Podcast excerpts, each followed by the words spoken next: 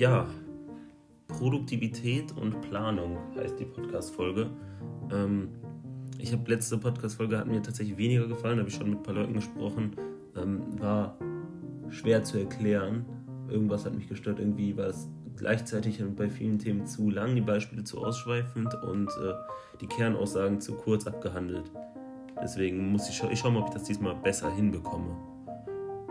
Ja, auf jeden Fall viel Spaß bei dem Podcast wünsche ich euch und wir hören uns nochmal am Ende.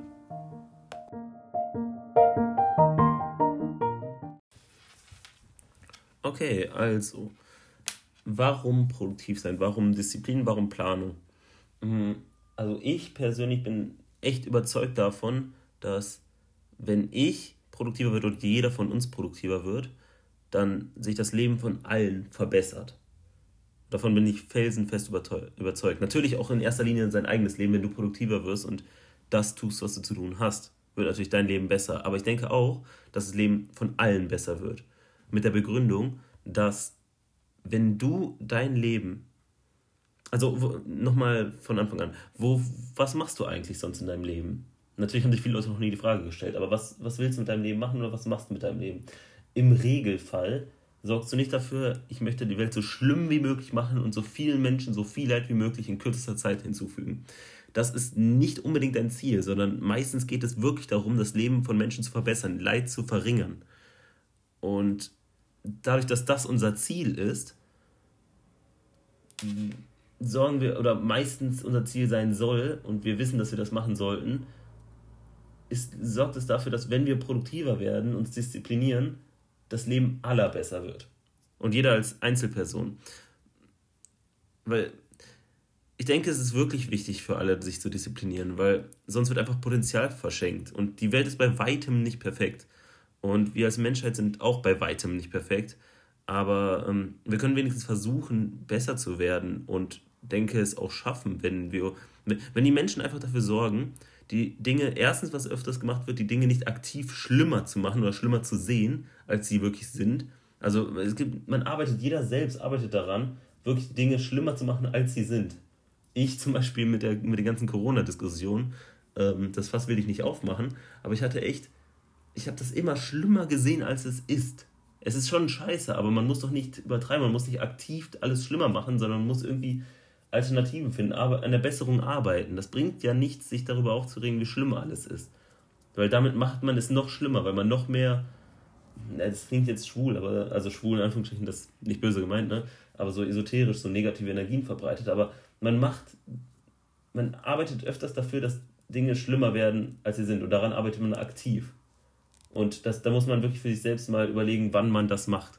Aber selbst wenn man das außen vor lässt, selbst diese passive, das passive Schlimmer machen von Sachen, indem man einfach versagt, sich zu disziplinieren und zu strukturieren, indem man einfach sein Leben nicht unter Kontrolle hat.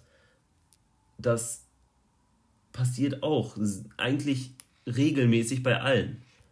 Und bei mir natürlich auch. Und der Punkt ist, wenn wir damit aufhören und wirklich mal daran arbeiten, dass Dinge besser werden, das Leid zu reduzieren, wenn wir allein aufhören, aktiv Dinge schlechter machen zu wollen oder passiv Dinge schlechter machen zu wollen, dann wir wissen gar nicht, wie gut das Leben sein könnte oder das von allen sein könnte. Und ich will jetzt nicht so ultra optimistisch sein und so esoterisch und so, aber wirklich einfach mal das Leid, was du als Individualperson verursachst, bei anderen Menschen und bei dir selber, wenn du das einfach reduzierst, dann weißt du gar nicht, wie gut es sein kann. Das hast wirklich ein.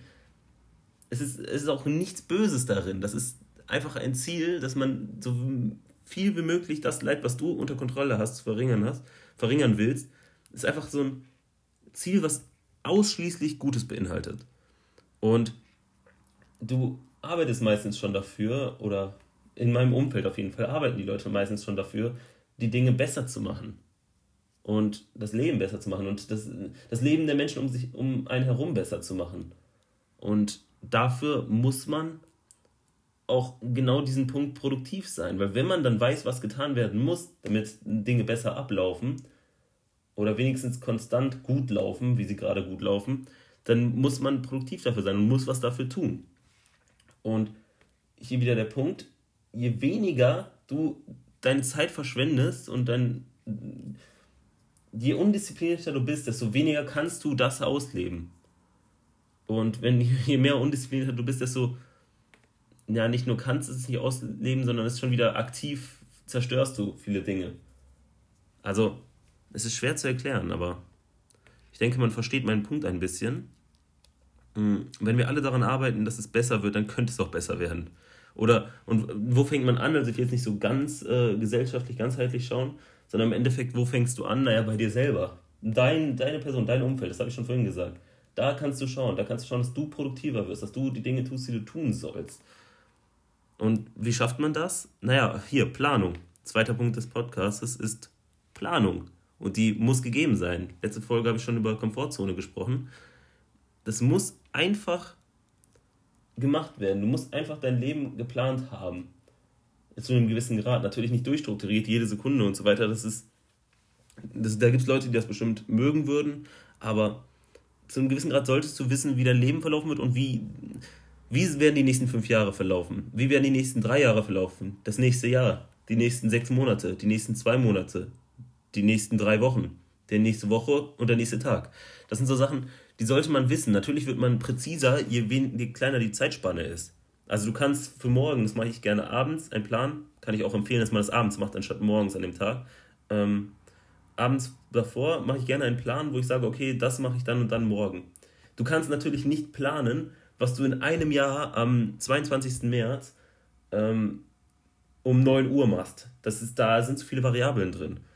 Aber du kannst wenigstens planen oder wenigstens grob planen, in welcher Lebenssituation du, du bist. Es muss ja noch nicht mal ganz akkurat sein. Das, wenn dein Plan nicht ganz hinkommt, ist es auch okay, aber lieber einen schlechten Plan zu haben als gar keinen. Weil einen schlechten Plan kannst du anpassen. Das ist ja immer die Sache, wenn du ähm, eine Hausarbeit schreibst, eine Facharbeit, was auch immer. Ähm, was wird dann gesagt? Schreib erstmal einen schlechten ersten Entwurf. Ja, warum soll ich erstmal was Schlechtes machen? Damit du überhaupt irgendwas hast, woran du arbeiten kannst und was du verbessern kannst. Gleiches Prinzip. Mach erstmal irgendeinen Plan. Überleg dir mal irgendwas. Ein schlechter Plan ist besser als gar kein Plan. Überleg dir irgendeinen Plan, den du, an dem du arbeiten kannst.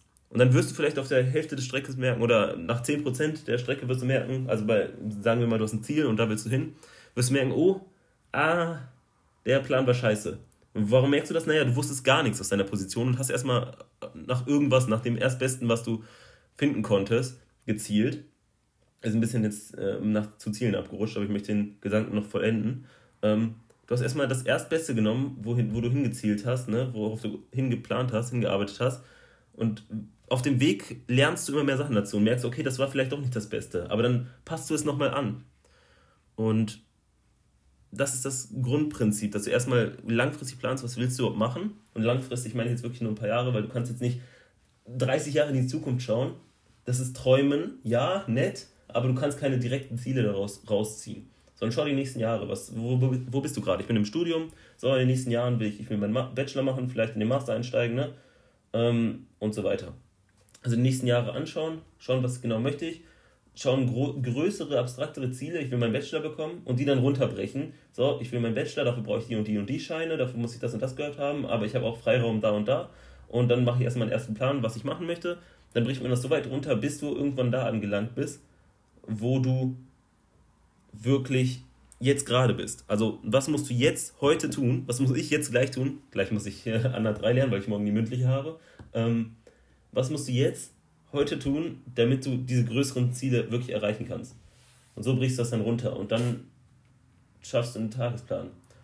Weil das vergisst, man kann sich schnell verlieren in dem Stundenplan, so ja, in der Stunde mache ich das, in der Stunde mache ich das, in der Stunde mache ich das, ohne dann die wirkliche Motivation zu sehen oder das groß, größere Ganze zu sehen, wie sich das jede, jede kleine Entscheidung einfügt in das größere Ganze, in ein größeres Ziel rein. Weil wenn du das, du da sollst nicht zu sehr, es gibt diese äh, Aussage von denen, du sollst visualisieren und da dir schon vorstellen, wie es wäre, das Ziel zu haben. Aber dann denkt dein Gehirn immer, du hast es schon. Wenn du dir wirklich ganz genau vor Augen hast, wie du deine, ich nehme jetzt wirklich mal Studium, das ist für mich sehr stark hoch im Kurs, ne? wie du deine Bachelor-Urkunde in der Hand hältst und äh, so weiter. Wenn du es ganz genau vor Augen hast, dann hat dein Gehirn das schon so abgetan, als ob du es schon hättest. Deswegen soll es auch nicht es, wie soll ich sagen, du sollst nicht zu sehr visualisieren. Du sollst das Ziel haben, du sollst die Gründe dafür haben, warum du das machen möchtest, überlegen, was passiert, aber es ist schwierig, dass du da nicht zu sehr ähm, dich darin verlierst, nur auf diesen Traum zu schauen und nicht auf die Arbeit, die du dahin hast. Weil dann, dann siehst du zwar die Bergspitze so und du siehst, okay, da will ich hin, das will ich unbedingt, das ist dieses, dieses abstrakte Konzept, aber was du nicht siehst, ist den ganzen Berg, weil du am Fuß des Berges stehst und du guckst nur auf die Spitze und du siehst nicht, welchen Weg du gehen musst. Und dann musst du einen Weg gehen und hast gar nicht daran gedacht, dass es vielleicht hart werden könnte, dahin zu gehen und dass du vielleicht Geduld zeigen musst, weil es jahrelang dauern kann, das Ziel zu erreichen. Ne? Ähm, und brichst ab, weil du das nicht erwartet hast. Also das ist auch schwierig. Aber jetzt einmal kurz, Klammer zu, das war jetzt sehr viel zu ähm, Zielen und wie man die planen kann. Ähm, aber jetzt mal zur genaueren Planung, genau. Ähm, die sorgt dafür, wenn du eine Planung hast, die du wirklich eine Struktur hast, am besten aufschreiben und mit am besten meine ich, ist eigentlich Pflicht, weil so, du kannst, wenn du etwas nicht aufschreibst, ist es nicht physisch vorhanden, du kann, durchdenkst es nicht zu 100 Prozent, weil du viele Sachen nicht einnimmst, weil du sagst, okay, ich muss das und das und das machen, irgendwie, irgendwie um 10 Uhr mache ich das ungefähr, aber wenn du das alles im Kopf so sagst, dann hast, kannst du gar nicht einschätzen, wie viel Zeit du für irgendwas brauchst. Wenn du sagen wir, du hast jetzt einen Kalender und da hast du deine, es gibt ja die Kalender, die habe ich zum Beispiel, ähm, wo du dann wirklich solche Zeitlisten hast, wenn du, kannst eine Seite aufschlagen und dann hast du Zeit von 6 Uhr bis ähm, 22 Uhr oder 23 Uhr, ist es halt zugeplant. Ähm, sind da halt stundenweise eingetragen und dann kann ich das so zuplanen. Dann siehst du wirklich aktiv, wie viel Zeit brauche ich für was. Also du kannst das wirklich mehr in die Hand nehmen, weil du das es ist schwer zu erklären. Du kannst es mehr sehen, wie, wie deine Zeit eingeteilt werden kann. Weil sonst sagst du, ich mache irgendwie so, das mache ich vormittags das. Dann, das ist dann noch das Witzigste. Ich mache vormittags das, das, das und das. So, wie, wie viele Stunden hat der Vormittag? Sagen wir mal so, ihr steht um 8 Uhr auf, ich stehe früher auf, aber sagen wir 8 Uhr auf, seid ihr so um halb 8 irgendwie am Arbeiten und um 1 Uhr gibt es Essen. So, wie viele Stunden sind das? Mit Pausen, mit allem drum und dran? Okay, 8 bis 12 sind 4 Stunden, eine Stunde weniger, weil aufstehen und so weiter. Ne, drei Stunden, dann ähm, noch eine halbe Stunde bis zum Mittagessen und dann brauchst du eine halbe Stunde zum Mittagessen machen. Das heißt, du hast so dreieinhalb Stunden. Und dann sagen Leute, ich mache am Vormittag das, das, das und das. Wie viel willst du in dreieinhalb Stunden schaffen? Es gibt ja auch die Faustregel, dass du äh, genau die Hälfte oder Hälfte 60 Prozent, aber Hälfte finde ich eine gute Faustregel, an Zeit anplanst. Wenn, du sagst, okay, realistisch, ich schaffe es, Kapitel 12 ähm, in eine halbe Stunde zusammenzufassen, dann sollst du in deinen Zeitplan eine Stunde reinhauen. Du sollst doppelt so viel Zeit reinhauen. Weil du immer planst, und da gibt es auch interessante Studien dazu, du planst immer, dass du im Optimalfall, du planst immer im Optimalfall. Im Optimalfall schaffst du das wahrscheinlich auch genauso, wie du es sagst. Also ich denke schon, dass wenn du sagst, ich kann das in einer halben Stunde machen, wenn du jetzt nicht ganz weltfremd bist, kannst du es in einer halben Stunde machen.